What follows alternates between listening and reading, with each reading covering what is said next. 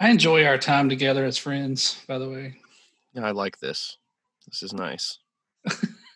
Yeah, I'm recording now. If you guys want to oh, we're talking. Yeah, start talking, put that in there. Put that in there. It's there. just so lonely here. Just you know, it's just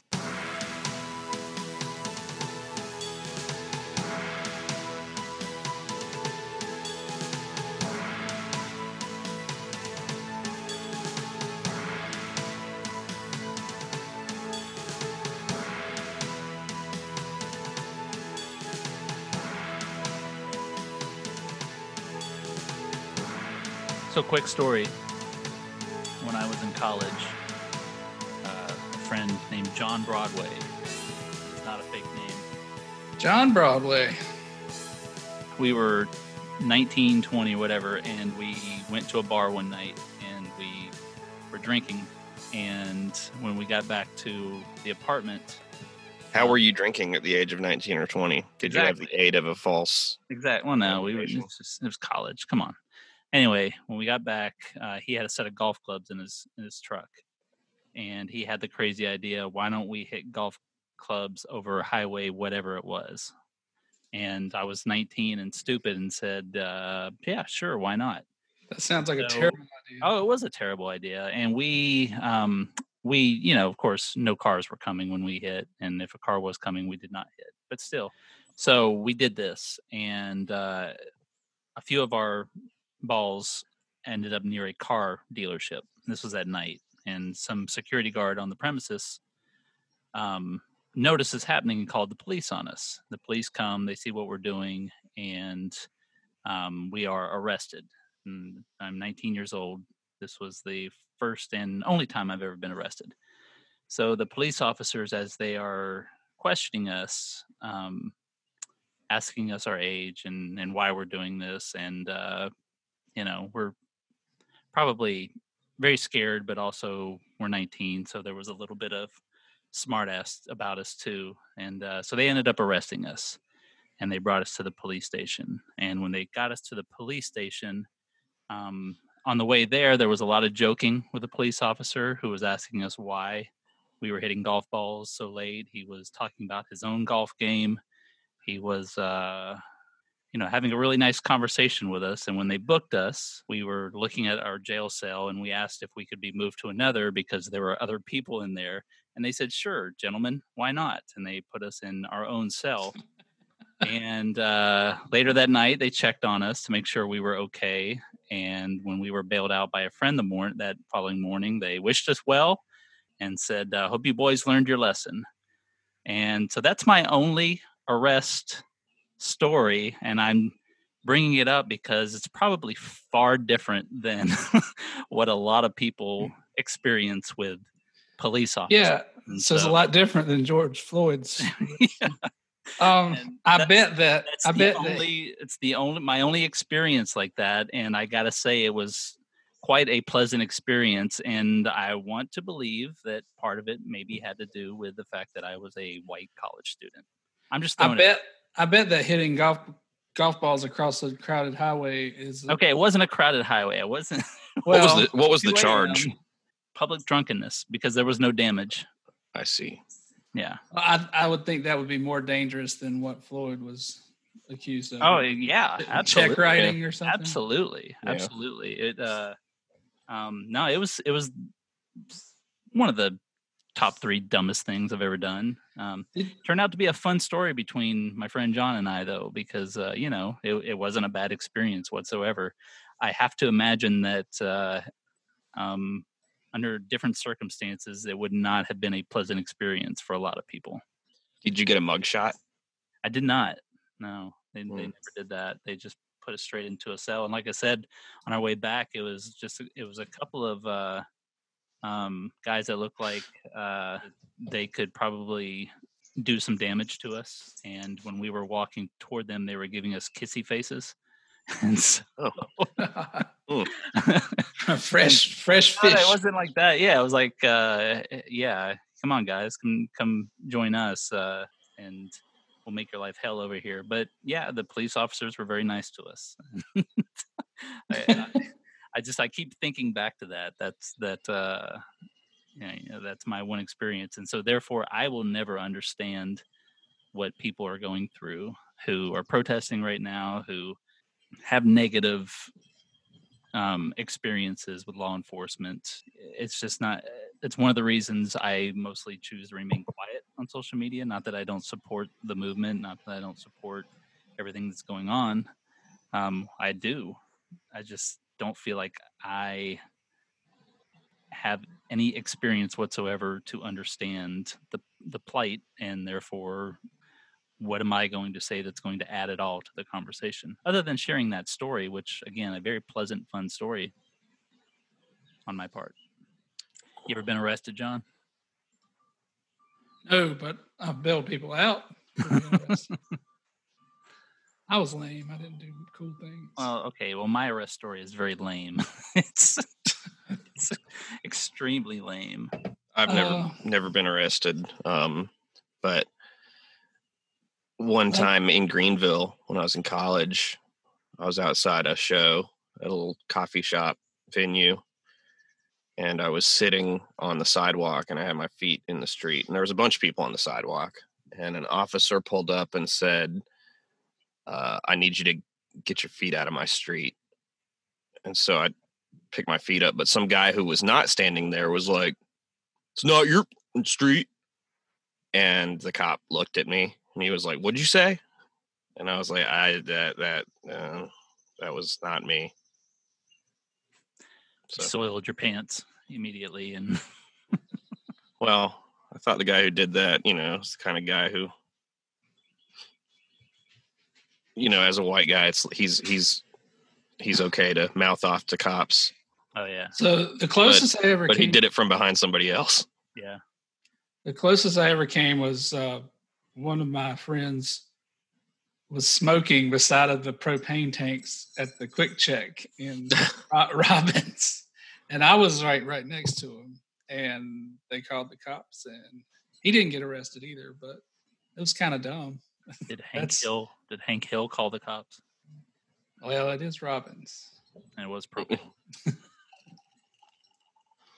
mean, I think I've been closer, probably been closer to that, but just didn't realize it. But oh, and also the time I didn't pay my insurance on my car for a while. You got arrested for that?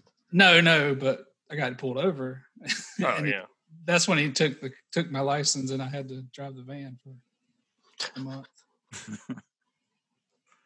he was cool though. He let me drive my car home and everything. Like, I mean, he like followed behind me because it was right there at Steele Street, and I lived like right down. Uh, back in those old Sanford Herald days where Yeah, I love afford- how couldn't afford your how- insurance. Yeah, exactly. I love how all our stories end with the cop was cool though. Yeah. yeah. We're s- mine's oh a my lame God. story, but that's We're the point whitest people in the world. Is uh, the the the cop was it was yeah, very nice. I mean, but that's not their fault. no, you know i it's just uh unfortunately that's not i'm not saying they would have i'm not saying those officers would have acted differently to a person no, no. color i'm just saying that was my experience and um yeah that's all i got to offer i have nothing else i've uh i One time around 20 years ago or so, I was out with a friend. We had been frog gigging, which is uh done that before yeah, I didn't I didn't catch any frogs that night. Anyways, we we were riding around after that and I was not driving, my friend was. And we were on Spring Lane and I guess he just kind of sailed over the median, not real paying real close attention.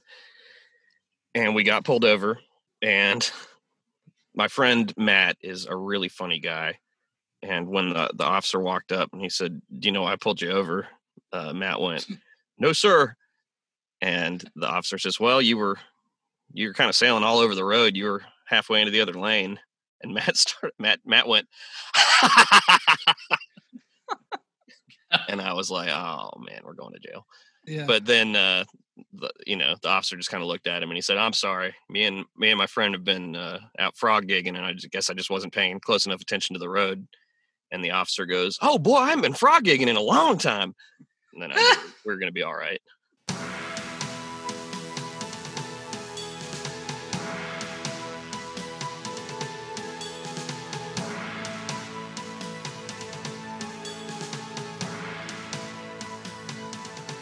Okay, so um, our guest this week is Margaret Murchison.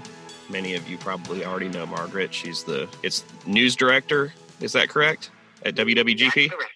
Okay, That's correct. and Margaret featured uh, pretty heavily in our cover story this month um, because your sister passed away from COVID nineteen uh, at the end of May. Is that correct? That's correct. Okay, well, um, just thought it would be good to have you on and, and maybe talk about her a little bit and try to maybe put a face and a name to you know to to this this COVID thing because we get the numbers and a lot of us know people who have it or have had it, but the public isn't generally made aware in, in that way. And I, I think this is as, as sad as it is. This is an opportunity to to kind of humanize it. So why, why don't you just tell us about your sister and, and what happened?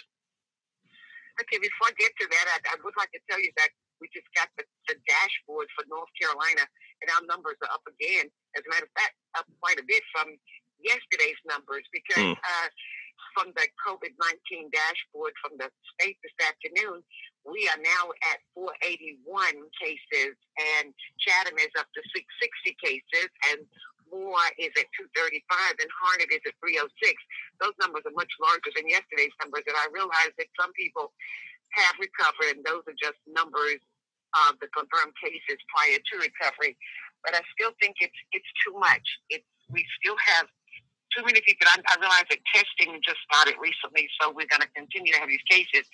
But you know, my sister in Genesis, I repeatedly asked them if they had um, any cases, and of course they did. And I was very proud of the fact that I was there visiting all the time, and everything seemed okay. So when I first heard about the first case, I was like, oh my goodness. And so one of the workers told me, he said, well, it, it was not here. We don't let anybody in. We don't even let the social workers in.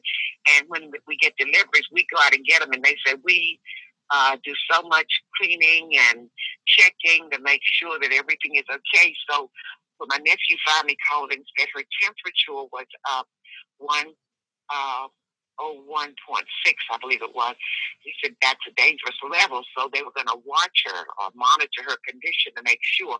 Well, the next day it was full blown, Mm. and uh, of course it was it was really sad. I guess bittersweet sad because we had not been able to visit her in about eight weeks ever since this started. Now she had a touch of dementia, so she didn't always know you know, about time frames. So she didn't realize that it had been that long since we had seen her. And the last time I went, I went Mother's Day, but of course I couldn't see her. I went to take her some things at her roommate, and she had a wonderful roommate. And of course, the roommate ended up with COVID 19 also. Mm. And, uh, but she was a little younger than my sister. My sister turned 70 on May 23rd. And we've always celebrated together. It was six children. My two brothers are deceased. So the four girls always did something together. And after she went to the nursing home, the other three would take that as a shopping and going out lunch day. However, we would always plan for some kind of little party at the nursing home. And she loved old school music, as I've told you, or blues, you know, BB King and all that. But and she would always remember that. She could always, you know, she remembered the words, and the workers would say, "How does she remember those words?" I said, "Well, she spent her Sunday afternoons, you know, after work was doing after she was retired, and she would listen to the music. That's what we did, just sat out and you know listen to the music and everything. So when she got the you know, the temperature went up and then they started using oxygen, but they won't tell you anything. You know, you, you have to sort of figure out everything on your own because I thought she should have been in the hospital. But of course, I think the reasoning was there's always already so many in the hospital and, and, you know, we're taking good care of our people here. Well, initially said they only had 28 people there with uh, confirmed cases. And then I found out it was 40 something. So when I finally talked with the administrator, I sent him an email after hours and told him that I had been in the media for years. I don't do fake news. My listeners depend on me to give them the true story. And I had been telling the listeners what I had been getting from him, and I wanted the true numbers. So he told me there were at that time, I believe, 44, and seven of them were employees. Well, the employees had all been sent home under quarantine, and the um, the others were being you know taken care of. Well, it seemed like it was downhill after that. Every day it was something different. And finally, she was on 12 liters of oxygen on that Friday evening, which did not seem to work. Uh, she was not eating. She didn't take the medicine. She was unresponsive. On Saturday morning, it was basically the same. By Saturday afternoon, they had called in what they said was a respiratory therapist. The respiratory therapist is just what he said, a respiratory therapist. He's not a doctor. So he was trying a new kind of um, oxygen uh, mask to see if that would work. Well, on Sunday morning, she did not like that mask. Apparently, she was trying to take it off, but still, they said she wasn't eating, she wasn't taking the medicine. And I'm thinking, can't you give her Ensure or give her IV or something? Finally, they said they were going to give her IV. Uh, and then Monday morning, Memorial Day, you know, I was hoping I was going to hear some good news because when I thought they said she was trying to tear the mask off, I said that means she still had some fight in her. So I figured, okay, she's going to be okay. And then it wasn't too long after that that her son called us to tell us that she didn't make it, and which was very shocking because, it, and I, and, and you know, those things happen. Everybody has a time to die according to what we've been taught all of our lives. However, you feel so bad when you have a relative in a condition like that and you can't even hold their hand, you can't even go and see them because it wasn't yeah. safe to go into the facility after she was diagnosed or even she was close to death. It wasn't safe to go in because no matter what you put on a mask or gloves or gowns or whatever, there was always always a chance that you could bring one of the bugs out and give it to somebody else. So you just, you know, just hang in the balance. You couldn't do anything. So we just had to get the the, uh, the funeral director to go and pick up the body and take it to the funeral home, and then we set out to plan a service. But you know, it, it's really I feel so sorry for everybody who has a family member in congregate living, whether it's jail, prison, nursing home, assisted living, whatever, because you cannot have hand to hand contact with your loved one while this pandemic is going on. And that's why I get so upset when I see people who laugh about the pandemic and, you know, make all kinds of jokes about it because I do think it's real. And I do think that our health leaders, officials would not tell us what to do to sort of prevent it if they didn't know what they were talking about. They're just not pulling these ideals out of the, the air and saying, okay, you know, we don't have to do this, we don't have to do that. Do whatever you want to do and that's why I, I'm afraid that some of the protesting, I have nothing against the protesting, but I'm just afraid that they're so close together that maybe that might result in some more cases. So I like what one person said, uh, maybe just use a whistle or something and yeah. carry the sign and maybe not say anything. But you know, it's kind of hard to put people together, and it's, it's so hard not to hug. It's so hard not to shake hands. It's so it's just hard to do that because we are a society who've done that for so many, many years, and this is something that is new to all of us. What do you, you have a family member and you and you have the opportunity to visit them visit them now. Don't wait until something happens and then you can't get close to them. What What do you think it'll take for people to take this more seriously? Only when it hits them in the face. Yeah. I yeah. think people realize it when it comes home to roost. If it touches a child, a parent, or the person themselves, I think then they will say, you know, I, you know, I, I hear people say all the time, well, I could go out and get hit by a car and die. Uh, a tree could follow me and I could die. You know, those things, sure, anything can happen. But there's always that chance that if you wear that mask and you distance yourself from people and you wash your hands repeatedly, there's that good chance that you will not catch it or give it to anybody else in the grocery store, on the job. You know, I haven't worried about getting the uh, virus. I've been at work every day. I, you know, it, not because I have to be here. I just come to work and mm-hmm. I put my mask on and I wear my gloves and I try to keep my distance. It's hard not to hug friends and acquaintances, but I know what the health officials are saying CDC is saying, and that's what I intend to do until they say it's okay to go and uh, Gordon or Billy yeah. Liggett or yeah. Jonathan. It's okay to do it now. That, that's, that's fine. But until that time, I'll just continue to wear my mask and try to keep my distance. You're in the news business like we are, and you've been reporting on this stuff like we are. And I wonder how, you know, three or four months into this thing, it's changed your perspective to to know somebody who who had it and to to have a family member who who's died from it. Um, has has has it changed for you? Well, yeah, because you know, for a while initially it's just, oh, this is really bad. This is bad. None of us has ever witnessed anything like this before. You, me, older people, yeah, we we have not. So when you hear it, you say, okay, I'm going to follow these rules, but we're going to get rid of this. Because personally, when it first started, I didn't think it was going to hang around like this. I thought it was going to be like measles or mumps or chicken pox or pertussis or something, just come in, uh, you know, make a lot of people sick and then move out. I didn't know it was going to take a house, keep and just move in and take over everybody. So when I heard about the first death and understand the, the first person who caught it and died didn't have any other illnesses, no high blood pressure, no obesity, no heart disease or anything, caught the virus and passed away.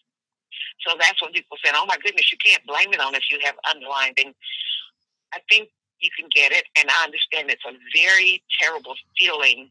The young lady from Sanford who told her story, it's mm-hmm. very, very painful. You feel like you can't breathe. And somebody said, pneumonia is the worst thing in the world because you can't breathe. It feels like your lungs are being pulled out of you. And I understand that that uh, virus feels a lot like that for anybody who has never had pneumonia, that it, it's really, really similar to pneumonia. So I look at it in a whole different perspective. Once you've had, you've lost a family member, no matter if it's a distant family member or a close family member, you look at it as if to say, I'm going to do everything I can to keep myself safe and to keep others who may be near me, keep them as safe as possible. Hmm. hmm. Um, you mentioned the protests that are going on, and uh, it's a totally different topic, but uh, the three of us were kind of chatting a few minutes before about you know our experiences with um, with the law and how we've never really had any problems from police officers. I just wonder, but you know, we talk about it from the perspective of three three white guys. What's been your take on what's happened in the last um, last week or so, particularly here in town? We had a big peaceful protest on Sunday, but and, and, I was out there to see it. But what, what what were your thoughts on that? I didn't know about the one on Sunday until I got to church, and I went to the grocery store, and my minister told us about it at church, and we are having church on the outside, and uh, I really didn't know who organized it or what it was about or whatever. So I didn't want to see anything here. Like I said, I've had the night, Sunday night, watching the fiasco in Raleigh and Durham and yeah. Fayetteville and, and Charlotte. However, it's not new to me.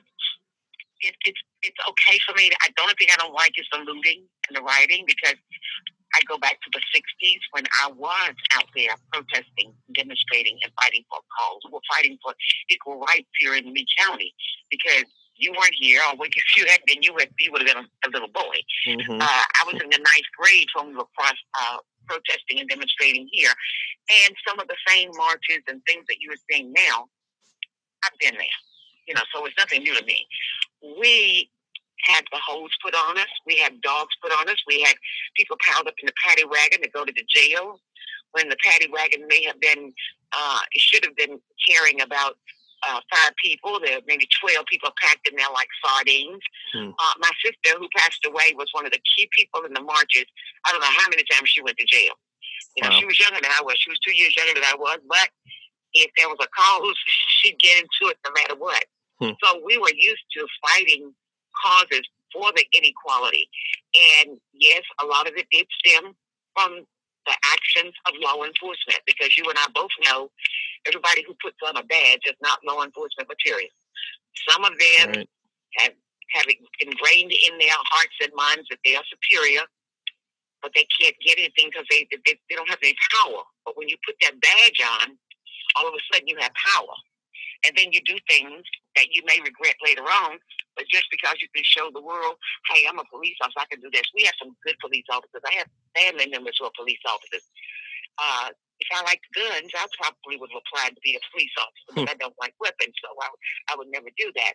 But just going back to the 60s, I've seen the demonstration. I've seen the things. I've seen the, you know, the falling limb on the ground and, and been picked up. Uh, the day that we were supposed, Mike, we were marching in groups, and our leader was the late uh, Reverend Dr. J.R. Hampton, who was the pastor of Blandonia Church at the corner of Wall Street and Horner. That's a historic church there. Mm-hmm. And with his leadership, when he told us that he would lead us, but he told us point blank, now you've got to follow my leadership and guidance. And we did. Most of us were teenagers. We had some older people in the crowd. However, they were nonviolent marches because we were following what Dr. King had taught us. However, some people in the group who were older than we were decided that they should go to Durham and Chapel Hill and bring in some people who had caused problems there and they could get things done. So they brought them into Sanford and they started the looting and, and burning and turning over vehicles. But the next day, it was a black community who was minus a place to live or had to get the money to buy glass to put in the windows in their homes because they always destroyed our community. Hmm. So it's always outsiders who come in, usually, to start the problems. The people in the community, we were just looking for justice. We wanted to be able to go and sit down in a restaurant without having food poured on you or people saying ugly things. So, you know, I'll never forget marching to that cafeteria, Matthew's restaurant, on that afternoon when we went there. And the only thing we were trying to get, we were told at that time, you know, nobody had any money, but we were told to always have a dime in your pocket. So just in case they decided to serve you, you could buy the drink. And we walked in. And one of my friend's mothers was working there, washing pots and pans, and she said, "Y'all leave. I can't serve you." Well, we were just all sat down, and we started singing, "We shall not be moved." And of course, the owners and some of the friends and some of the powers that be in the town at that time came in, and they decided, "Yeah, you can be moved because we're going to move you." And one of my friends, Wanda Curry, who retired in uh, Raleigh at the Social Security Administration, was shot that day. It was really, I guess, what they call bird shot. But we ran. Hmm. All of us ran because we didn't know, you know, these men came in and they were mean and ugly looking, and they were determined that they were going to move us. And they did. They didn't have to ask us twice because when we heard that, what we assumed was a gunshot, you know, we left running. So some of us never got to actually go inside the jail for protesting and demonstrating, but that wasn't the first time we did it. Happened lots of times in Lee County, so I'm used to the demonstrations, and and they're good. They, they make a difference if you do it with guidance. You just don't be out there wandering like lost sheep. You have to have someone who organizes it. And then one one young lady said on TV uh, Sunday evening when we were marching, uh, they were asking about the looting and uh, the break tearing up businesses, and she said, you know, they burned our schools, they killed our, our family members and churches, they they bombed us, they did all these things. You can repair a torn down building. You can't bring a life back. So Wow. really, I do not approve of the looting and all that, but the protesting demonstrations in the right way with guidance, yes, definitely, I approve of that. Well, Margaret, we've got about a minute and a half left before our Zoom meeting expires here. But um, it's as you've been saying all this, telling us all this stuff. It's um, it just fascinates me that that you saw this all all these years ago and you're seeing it again today. Just real quick, could you say what's what's different now and what's the same now? It seems like, Lord, how long? We've been going through this over 400 years. Will it ever change? When men decide, I guess I should say women decide, that we are one, we bleed the same color. We have the same wants and needs. We want the same thing for our family that everybody else wants for their family. I don't have a problem with the color. That's other people who have problems with color. That should not make a difference. We should all try to live in this world together. We're going to be here together. We can't go anywhere. We're stuck with each other. So why not hug each other when the pandemic goes away and say, we are one, and that's what we are. And we're going to always be that. And that's the way I consider you, Gordon, because I know who you are.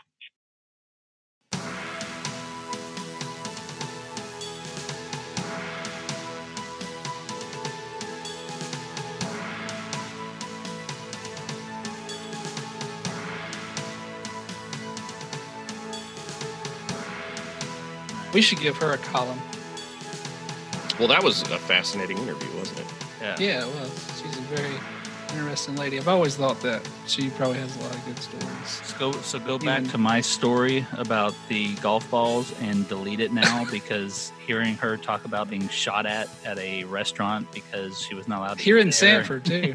Yeah. yeah, it makes my uh, makes my experience um, null and void. Man, it would really be interesting to hear all the things that happen here in Sanford that people don't know about. Like I didn't even know that restaurant story she told, or even Yeah. that that restaurant existed. So Billy and I didn't grow up around here, but and you're from Robbins, Moore Moore county boys, John's rallying cry. But I mean, you grew up coming to Sanford a lot, or you grew up around Sanford, yeah, right? yeah, we we came here. This was town to us, I guess. Uh, Mhm. One of them, but um, yeah, I, I really don't know what to say about growing up in the rural South.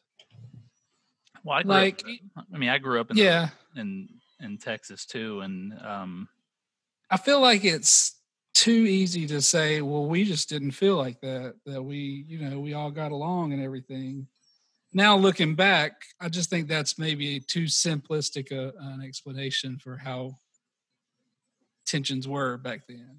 Uh, like maybe I didn't know about it, you know, maybe I just, Yeah, and like it's maybe it was like a luxury to not have to know about it. yeah, and it's Yeah. ingrained in life in all of the South or all over the country. you know, uh, and this isn't my my mom or or my dad. My dad's actually um, fairly liberal. My mom, um, not so much, but she was never what I would call racist or or or she had biases, of course. Um, but she was I would never say she was racist, but I did have family members and acquaintances of our family members who were extremely, extremely racist. And I heard I heard yeah, and the N word tossed around multiple, multiple times. Um, we had Hispanic people who um, lived in our community, and the way they talked about them, and just eh, you know, when you're when you're young, thirteen to sixteen or whatever, and you hear this stuff, it's not shocking because you're just used to it.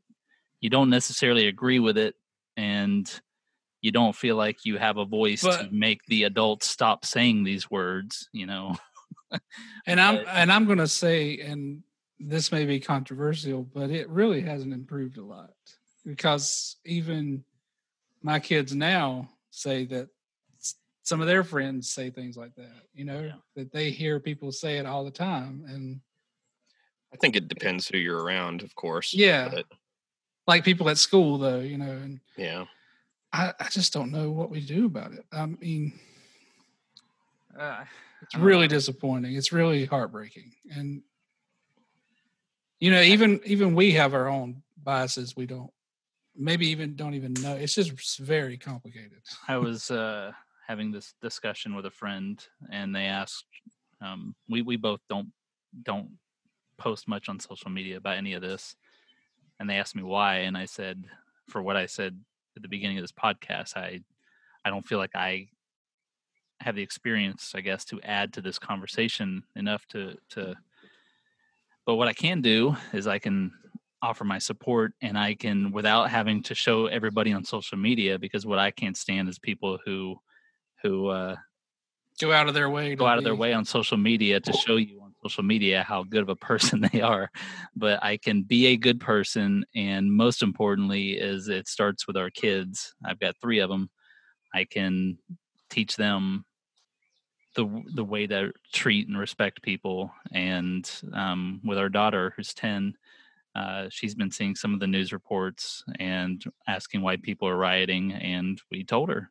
We told her exactly what happened and why it's happening and uh yeah it's a tough conversation with a 10 year old but you have to do it Yeah, you can't hide it i think growing up it, it was hidden from me or if they talked about it they talked about it in negative ways I'm really glad we how had, i ended up uh, the way i ended up i'll never know I'm really glad we had Margaret on because otherwise we're just three white guys talking about this. You know. Well, we're still just three white guys well, I know, but it I don't know. We've kind of been aware, I think, of this since we started the podcast back up that we're three white dudes. You know, regardless of what we're talking about, we're going to have a, Hey, let's call our podcast that. we're, but we're going to have a perspective, and we have um, wanted to get people who do not share our backgrounds to join us. And we will. I think we will. Yeah, yeah. Th- this is uh, if if you can't oh, you tell, said backgrounds. I thought you meant people who like. I would love to have people on here who disagree with us and can have a civil conversation about why they disagree with us. I would love to have those podcasts too. sure. Um, I don't think anyone's going to come on right now and tell us that we shouldn't support what's going on now. But I don't know. Maybe someone will come on and say that. but I mean, we there was a comment early on left on one of these podcast posts that was like, "Love listening to you guys, but get a woman on there." Yeah, And uh, we I- could. we would if we we can't attract women. What are you talking about?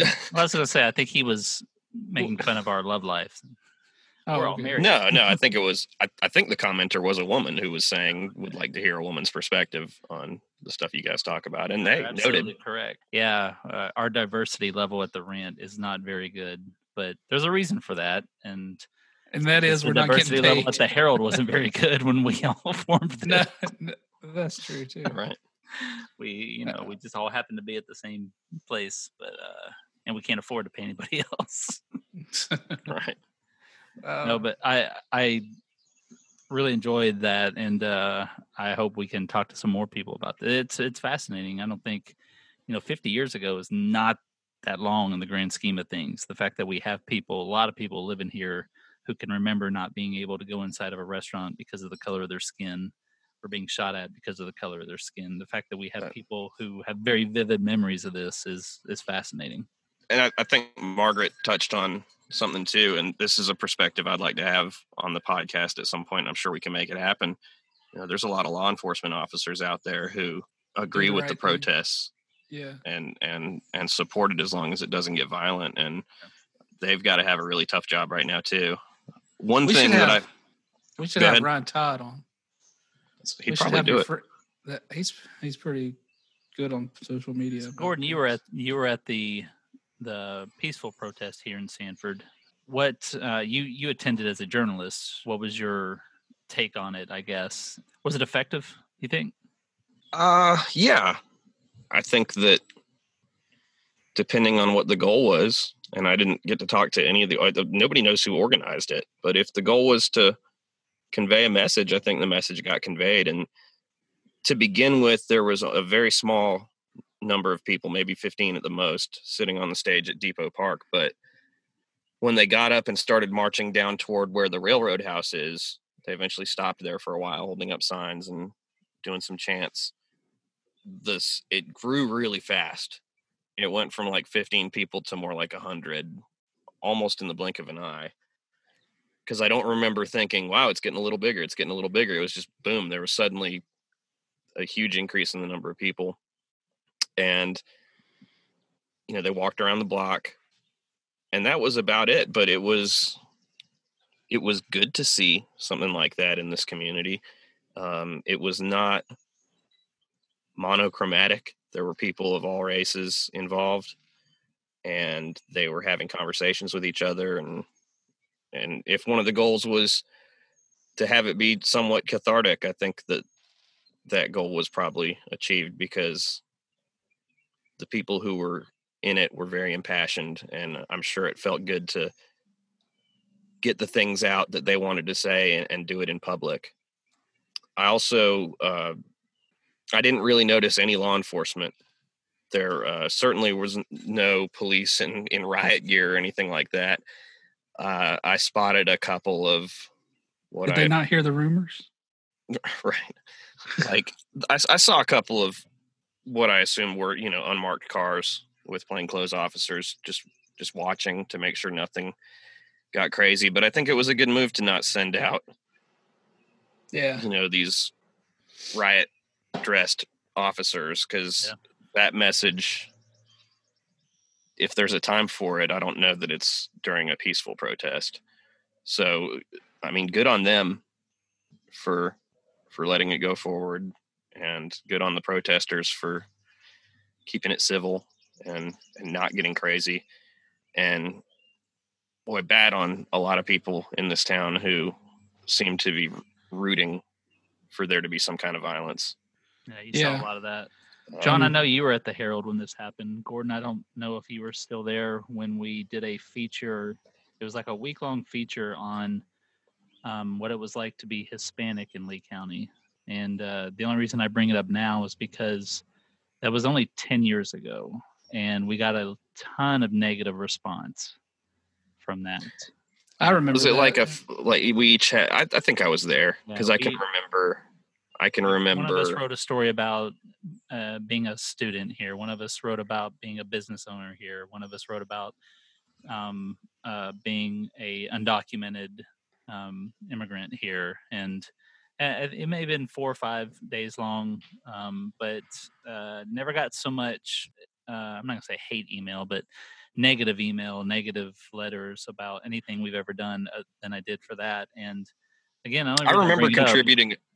I, I remember contributing a story to that, but I don't remember any of the negative response. yeah it was uh it was very negative a lot of positive too but you know the negative is what sticks with you and uh, we thought we were doing a good thing i know a lot of it is the immigration issue but to to say the immigration issue doesn't have racial elements to it is sugarcoating it or i, I don't know you're you're being um, you're blind to it if if you think the reason so many people are against illegal immigration is because is because you know they're a different skin color or if you don't think that so anyway i only bring it up because it was only 10 years ago 10 years and so you know i say um, it's it's amazing to believe that 50 years ago this was happening well only 10 years ago a story like Yeah. that got you know raked Well- the polls Well, and- it's not like any of that has been changed. oh no or- I mean, i'm sure we have the same.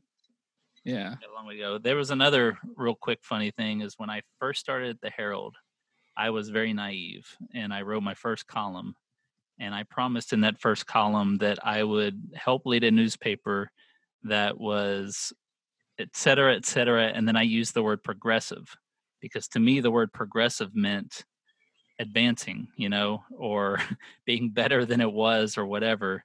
And I immediately started getting a lot of letters from people who were upset that somebody was going to bring in a leftist progressive mindset and um, that stuck with me all these years later because i was being very well intended with that word had no idea of its political implications and yet people took a word which means progress literally means progress and they were upset about it because you know don't bring your your progress to our town we're fine just as we are thank you things like that still make me worry and think that we still have a long way to go. 13 years later, you own a liberal fake newspaper.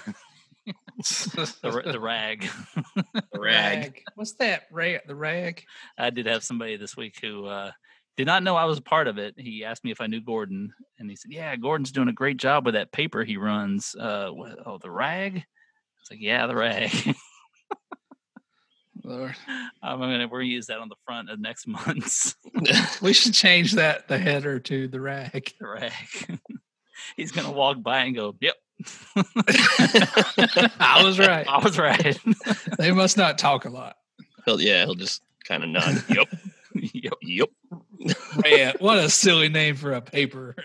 Well, it actually makes more sense than what we named it. Obviously, it's the rag. It's not a bad name, actually. I know. for for people listening, we've when we started the rant, it was a radio show, as we've explained multiple times. And back then, the name probably made a whole lot more sense uh, Yeah. than it does now. And We didn't do a lot of ranting then, but anyway. there was a there was a, a, a lot of deliberation with us about whether we should change our, our name to something a little more appropriate, The thematic. Yeah. this is the the name that that got us here, and this You- is the, what what people said know it- us as. said So it was our brand, and I think you That's were right. correct. You were correct, and uh, it's still weird today to because I do think of us as a legitimate uh, journalistic endeavor, and and we do really good things. I think when we do quality journalism from time to time, it's hard to interview somebody who has lost a family member and say, "Yeah, I'm from the rant." Yeah. I know it is. It is like you call somebody and you're like the rant, and they're like, like if we called it the the frog's butt or something, you know, it's just. I kinda- think I think the monthly part on the end is good. Or if you just say a website, then it's, it's easier. But we. But I, uh, I, I think in a we way it does kind of weekly, monthly, but it didn't, or the daily, monthly, or something. Yeah. I, uh, I think the the name the rant though, like it does kind of it does fit in a way because you mentioned the journalistic endeavor, and that's part of it. But I don't think that we are a newspaper or a website or a Facebook page or a podcast. I think we're kind of a source of information, and that includes that includes news. a synergy, if you. But yeah, yeah, we're um synergizing, we're strategizing uh, buzzwords. Hey, speaking of which, what what about this month's issue? You guys want to talk about that? I thought it was a good one, and I'm getting some good feedback already. yeah, it was very good, although it was obsolete the day it came out. I know, I know. I was thinking about that. That's, that's Everybody hard. turned away from the topic du jour of the last three months, and uh, I love. Have you seen that nothing in this TikTok? edition about that? So Have you seen that TikTok thing where the guy's like, "Oh, we thought coronavirus had the had the year locked up, and then all of a sudden racism."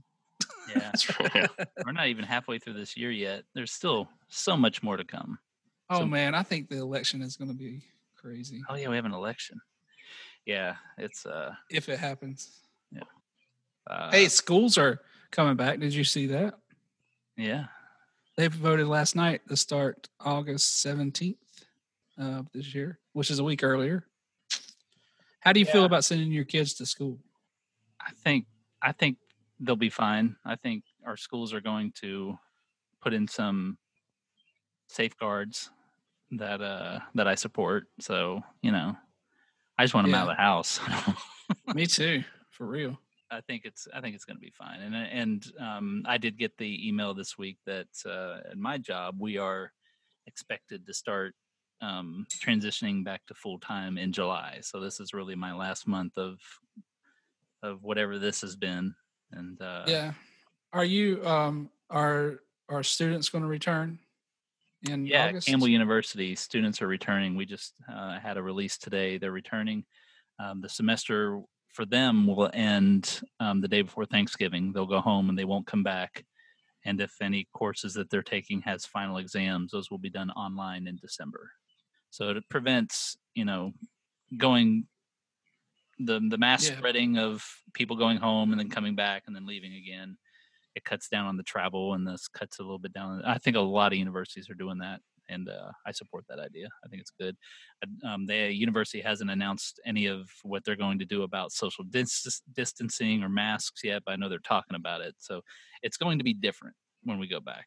There will, um, I think, the way people run cafeterias at all these schools will be different. I think, uh, I think there's talk about at your schools that kids will um, mostly bring their lunches or have prepackaged lunches brought to the classrooms and they'll eat at their desks.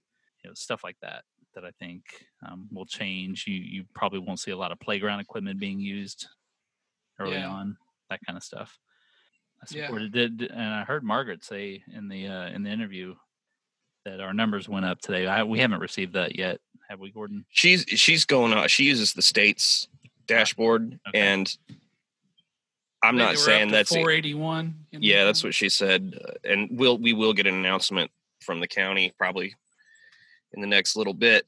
Yeah. But uh, she just she uses a different source than I do, and there's updates every day. And the county is now only sending out information on Monday, Wednesday, Friday, and I just decided to follow that because Our source Writing- is a guy in a trench coat that meets you downtown every day and uh, and opens the trench coat and very sneakily hands you an envelope with this week's numbers in it. right. See, Well, I just thought it was a good numbers idea up to, to 500. See, to maybe not have a, a daily post saying the new numbers um because it gets old writing that if there was a day where there were 700 new cases or something i would probably report report that but otherwise i'm just following what the uh what the county is telling us Yeah. billy one last thing Yes. And this is maybe gives people reason to tune in next week you mentioned last week that you and Haley were learning the ukulele, Yes, sir. and I mentioned to you off the air that it would be fun for you to tell me an Ort Patrol song, and I could tell you the chords, and then you could come back and attempt to play it for us. Oh, I So thought tell- you were being facetious. I thought you were. No, I, I, I want that on the I want that on the podcast. Oh, do you want to okay. Do you want to pick a song and I can I can send you Yeah, the Does chords? it have to be um, your new stuff because that's not necessarily all out yet. I I do. No, pick whatever you whatever you want that's out. Hmm. We'll do. Yeah, I'll get you that by the end of today. and and next week I expect you and Haley to. I mean, if if if if it can't be done live, you can pre-record it. It has to be something that uh, has a a progression of chords. You know, we're not. I'm not gonna pick anything that requires any picking or Jimmy The the so, the songs or are like that. So the songs are largely very simple chord progressions. cool. Yeah, we'll do that. We will do that, and then you'll have a ten year old singing Ord Patrol on next week's podcast. I want it to go viral. Your Ord Patrol uh, album, your, your one hit song was the cover from You a got- 10-year-old. You got songs about snowman where your footprint used to be and all that. That was Dr. Powerful. wasn't it? Yeah, Yes. I remember that. I love that song. Yeah. That song was called "I Got to I Got to Get That Fixed." Hey, yeah. So um, we will pick a song, but if you can also send us the chords for our old rant music from uh, the Dr. Powerful, old different yellow, powerful, whatever. Oh God, I forgot we used that. yeah, oh yeah. Hey, you should end with that. Do you have it? Yeah. Oh oh yeah. Oh, I've got it.